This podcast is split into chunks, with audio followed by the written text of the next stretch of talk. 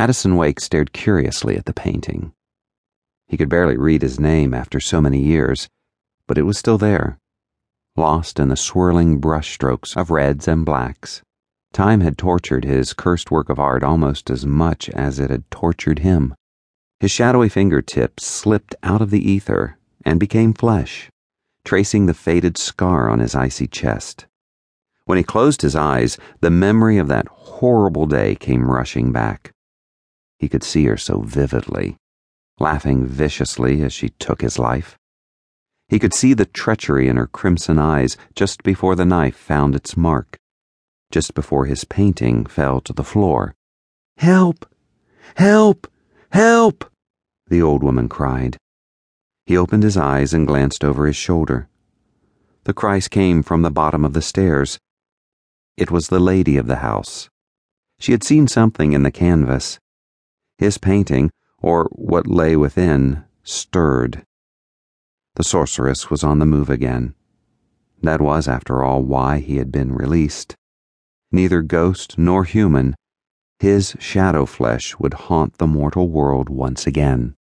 It had been over ninety years since he had seen anything beyond the confines of his prison, since he had walked the earth.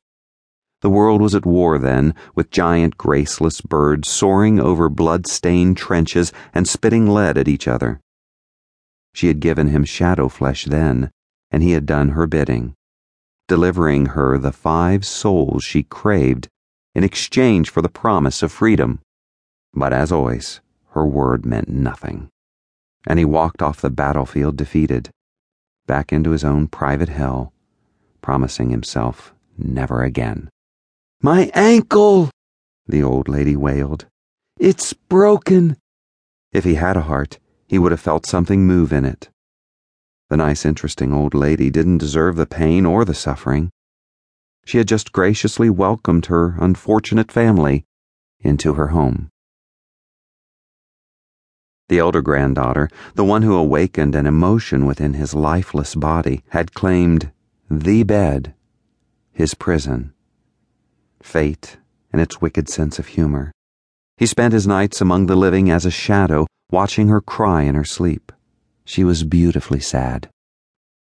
The innocent old lady, who lay injured at the bottom of the steps, had no idea what swam in the depths of those deadly oils, for if she had, she would surely have burned the painting, or tried to. So many had cast the canvas into the flames, but the magic was too powerful. He stared into the painting, wondering how he could destroy Donelle. He stared into the painting, wondering how he could destroy Donelle, the sorceress. He knew destroying her meant destroying himself.